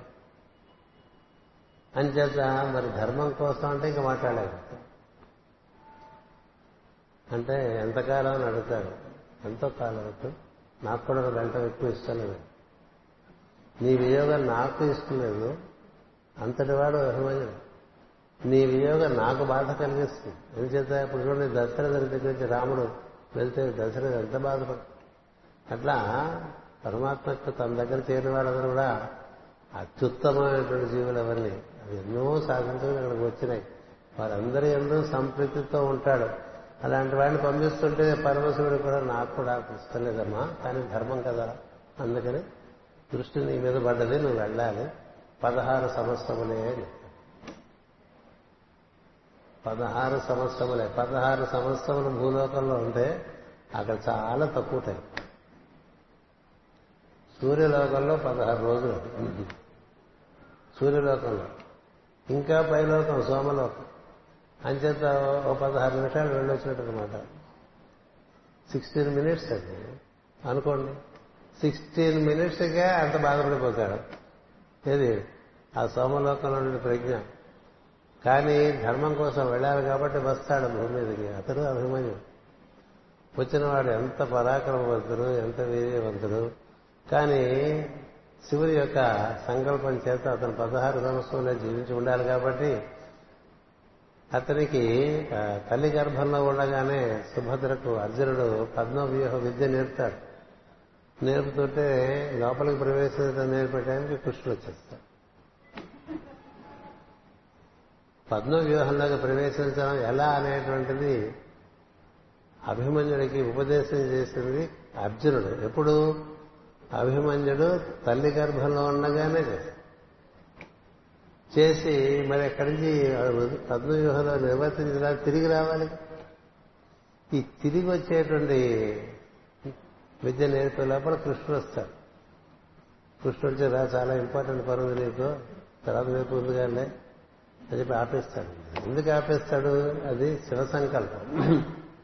శివ సంకల్పం నిర్వర్తించవలసిన బాధ్యత కృష్ణుడికి ఉంది ఘోరం కదా? అర్జునుడు ముఖ్యమా? శివుడు ముఖ్యం అంటే శివుడే ముఖ్యం. పుట్టినవాడు ఎవడు? తనకు మేనలుడు అవుతాడు. కదా? మేనలుడు ఆ కాశ్యపగా పుట్టిన తర్వాత పదహారేళ్ళు. అంతకుముందు అందరిలాగానే కృష్ణుడికి వారు. అంచేత అత్యంత ప్రేమానురాగాలతో శ్రీకృష్ణుడు అన్ని విద్యలు నేర్పిస్తాడు. తర్వాత ఇది మాత్రం ఇట్లా సదల్లా అయిపోయింది. ఒక పేపర్ క్లియర్ కాలేదండి మిగతా అయిపోయింది. అందులో ఉంచేసాడు ఉంచేస్తే నీకెందుకు నువ్వు లోపలికి తీసుకెళ్ళి మేము అంత చెడ్డాడేస్తాం అది చేస్తాం ఇది చేస్తా ఉంటాడు కదా భీముడు. అర్జునుడు ఉండడు. పద్మవ్యూహం తెలిసిన వాళ్ళు అటుపక్క ద్రోణాచార్యుల గారు ఇటుపక్క అర్జునుడు కృష్ణుడు. అందుకని రేపు యుద్ధంలో మనకి జయం కలగాలంటే మీరు కృష్ణార్జునులు దూరంగా పట్టుకోండి అప్పుడు మిగతా పాండవులు నన్ను మీకు పట్టించి ఇచ్చేస్తానంటాడు ద్రోణాచార్యుల అమ్మమ్మ ఎంతెంత చెప్తుంటాయో అంటే అలా జరుగుతుంది. జరిగినప్పుడు మరి పద్మవ్యూహం వచ్చేస్తుంది పాండవులే మిగతా నలుగురిని బంధించేస్తుంది అందుచేత అభిమన్యుడు నేను మీకు లోపలికి తీసుకెళ్ళగలంటాడు లోపలికి తీసుకెళ్ళగలంటే నేను ఒక్కడనే వెళ్ళడానికి వీలుపడుతుంది తప్ప అందరు రావడానికి వినపడదని చెప్తాడు ఇది మిగతా వాళ్ళకి తెలియదు కదా విద్య? నీకెందుకు నువ్వు ముందు వెళ్తుంటే వెనకాల నేను అందరిని మొత్తేసుకుంటూ లోపలికి వచ్చేస్తానంటాడు భీముడు. వినపడదు ఒక్కడే వెళ్ళి అందరినీ సైంధవుడు అడ్డుపడిపోతాడు మిగతా నలుగురు అర్జునుడు తప్ప మిగతా నలుగురికి ఒకరోజు జయం కలగటానికి ఆయనకు వారం ఉంటుంది. అందుకని ఆ రోజు ఆ రోజు అంటే ఎలా ఉంటాయి తమాషా? ఈ లోపలికి వెళ్ళిన వాడు బయటికి రావడం అనేది తెలుసుకోకుండా లోపలికి వెళ్ళకూడదు అనేటువంటిది ఆ అభిమన్యుడి కథలో చాలా బాగా మనమంతా అభిమన్యులు అంటున్నాడు మనం దేంట్లోకైనా చాలా విరోచితంగా వెళ్ళిపోతాం లోపలికి. అది వృత్తి కావచ్చు ఉద్యోగం కావచ్చు వ్యాపారం కావచ్చు కుటుంబం కావచ్చు ఈ కార్యక్రమాలు కావచ్చు ఒక్కడు అందులోంచి మళ్ళీ బయటికి రాడు. ఒక్కడు కదా?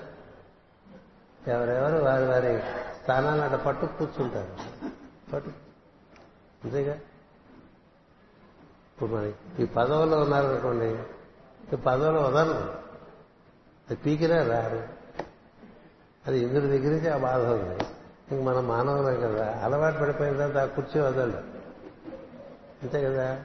అట్లా ప్రతి చోట కూడా మనం ఎక్కడైనా వెళ్తే ఒక కుర్చీ వేశారు కాబట్టి మళ్ళీ వెళ్ళినప్పుడు ఆ కుర్చీ ఏది అని అడుగుతాం అలా మనం పెద్దానికి ఇరుక్కుపోవటమే నేర్చుకున్నాం తప్ప బయటపడటం నేర్చుకోలేదు. ఏది మనం చదువుకున్న చదువుల్లో దేంట్లో కూడా మనం బయటపడే విద్య ఒక్కట్లేదు. అన్నీ ఇరుక్కుపోయాయి.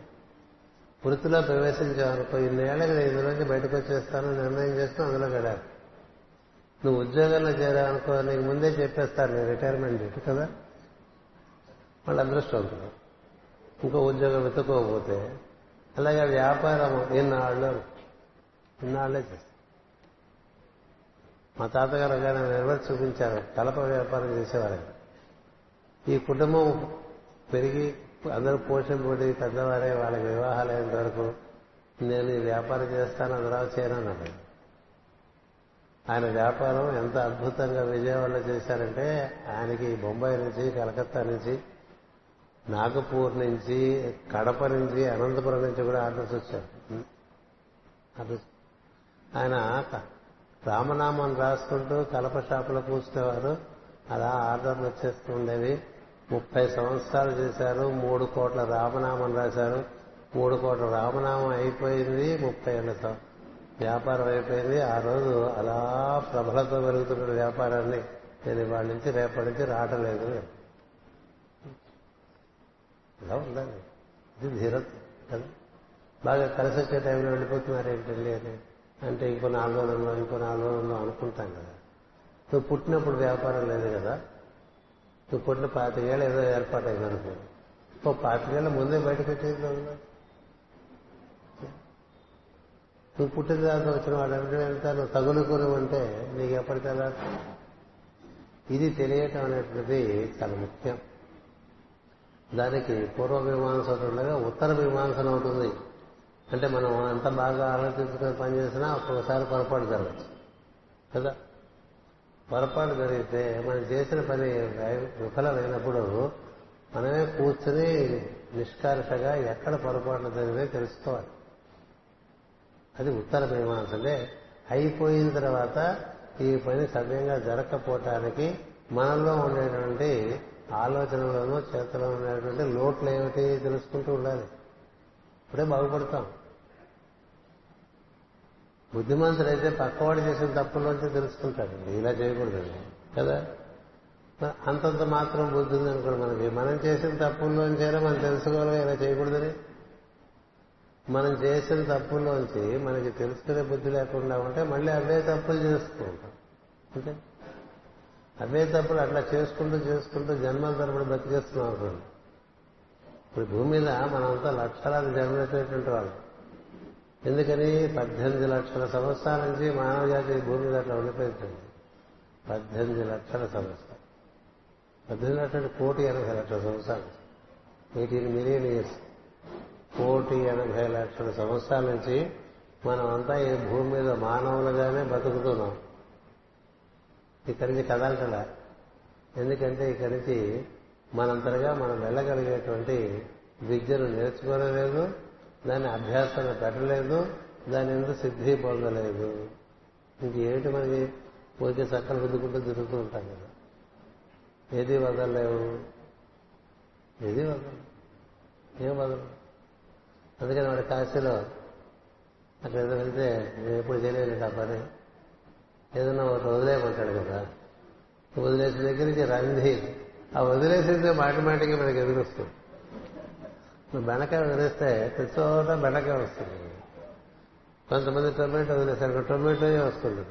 ఇష్టం లేదు కాకరకాయ వదిలేసాం అనుకోండి. కాకరకి ఏది ఇష్టం లేదో వదిలేస్తే టమాటా వెళ్తుంది మనసు అదే కోరుతుంది లేనిది కోరటం అనేటువంటిది మనసుకు ప్రత్యేకం. అంచేత ప్రతి చోట ఏటండి వాడు మన ఇంట్లో కూర అన్ని ఎవరింటి కూడా వెళ్ళబడి రాత్రి గురు పూజలకు వచ్చామనుకోండి ఇవాళ బెల్లం పెట్టి కాకరకాయ కూర చేసామనుకోండి ఏం చెప్తా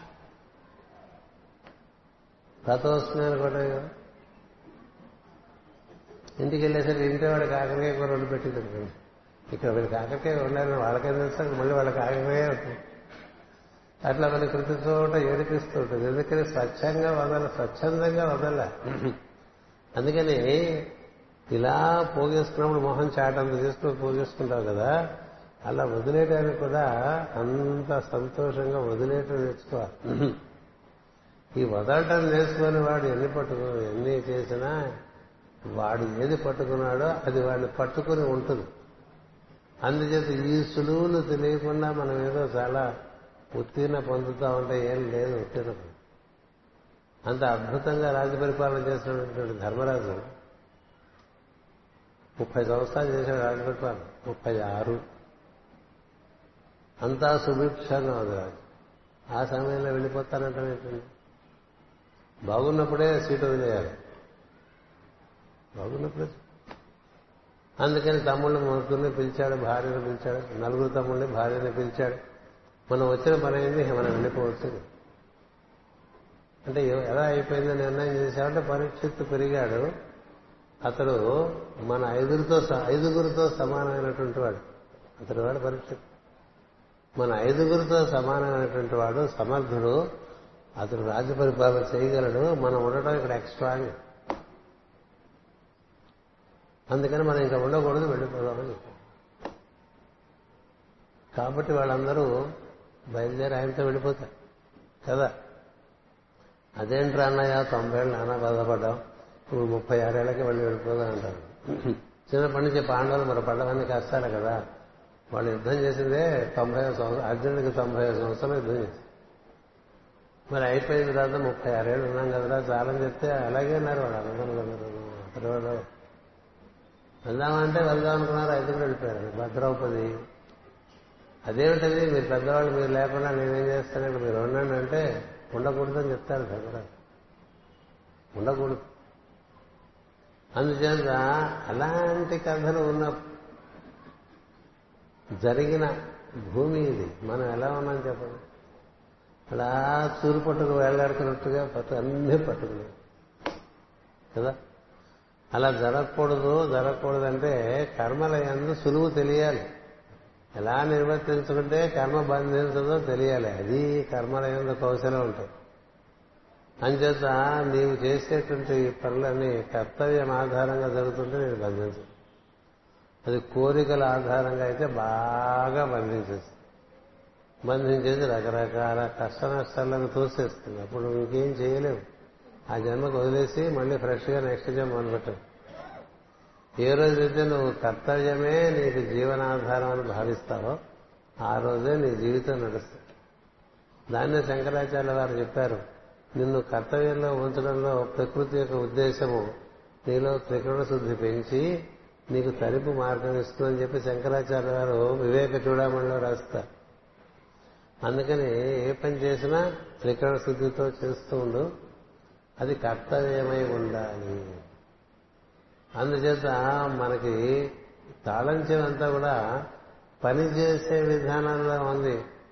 లాక్ పడిపోతుందా? లేకపోతే విడుదల వస్తుందా? అన్లాక్ అవుతుందా? అది చేయకుండా మనం ఎన్ని ఎంతమంది చుట్టూ తిరిగినా ఉపయోగం లేదు. ఎంత పెద్ద మహాత్మ కాళ్ళు పట్టుకున్నా వాళ్ళ స్పర్శ వల్ల నీకు కలిగే జ్ఞానం ఇదే. ఎందుకంటే ఈ జ్ఞానం కలిగి నేను ఉద్ధరించు ఉద్ధరించుకోలేకపోతే నువ్వు ఊర్ధ్వలోకాలకి వెళ్ళటానికి ధర్మం. ధర్మం ఒప్పుకోదు మావాడే రాని అంటే రానేది గురువు గారు వీడు మావాడే రాని అని అనడు. సద్గురువు అయితే. వాడికి నేర్పి పట్టుకు. వాడికి నేర్పి వాడిని సంసిద్ధుని చేసి వాడిని వెళ్ళరా అంటే వెళితే వాళ్ళు అంగీకరిస్తారు. అలా ఉంటుంది తప్ప మార్గం. ఈ మనవాడి తీరి మన ఊరు ధర్మంకి వచ్చేసరికి ఇంకా మనవాడు లేడు పాడలేదు ఎవడు ధర్మాన్ని ఆచరిస్తాడో వాడే ధర్మానికి మనవాడు. అందుకనే ఈ ఈ విధంగా కొన్ని ముఖ్యమైన విషయాలు ఈరోజు మనకి ఈ గురు పూజల్లో త్రిగుణములు వాటిని ఏ విధంగా మనం అధిగమించి ముక్తులై జీవించవచ్చు అనే విషయాలు చెప్పుకున్నాం. మనకి రెండు క్లాసులు త్రిగుణముల యొక్క స్వరూప స్వభావాలు చెప్పుకున్నాం. ఈ మూడో క్లాసులో దానికి పరిష్కారం చెప్పుకున్నాం. అంతటితో సరి ఈ గురు పూజల్లో పది సంవత్సరములు ఈ భవనం ఏర్పడిన సందర్భంగా నలభై ఒక్క సంవత్సరములు ఇక్కడ కార్యక్రమాలు జరుగుతున్న సందర్భంగా ఎన్నో కేంద్రాల నుంచి ఎంతో మంది ఇక్కడికి వచ్చి ఈ కార్యక్రమాన్ని చాలా ఆనందం కలిగించే రీతిలో పరిపూర్తి గావించారు. మీ అందరికీ నా కృతజ్ఞతలు. మళ్ళీ మళ్ళీ మనం కాలాన్ని బట్టి దేశాన్ని బట్టి కలుస్తూ ఉందాం. స్వస్తి ప్రజాభ్య పరిపాలయంతాం. న్యాయేన మార్గేణ మహీమహేషా. గోబ్రాహ్మణేభ్య శుభమస్తు నిత్యం. లోకా సమస్తా సుఖినో భవంతు. లోకా సమస్త సుఖినో భవంతు. లోకా సమస్త సుఖినో భవంతు. ఓం శాంతి శాంతి శాంతి.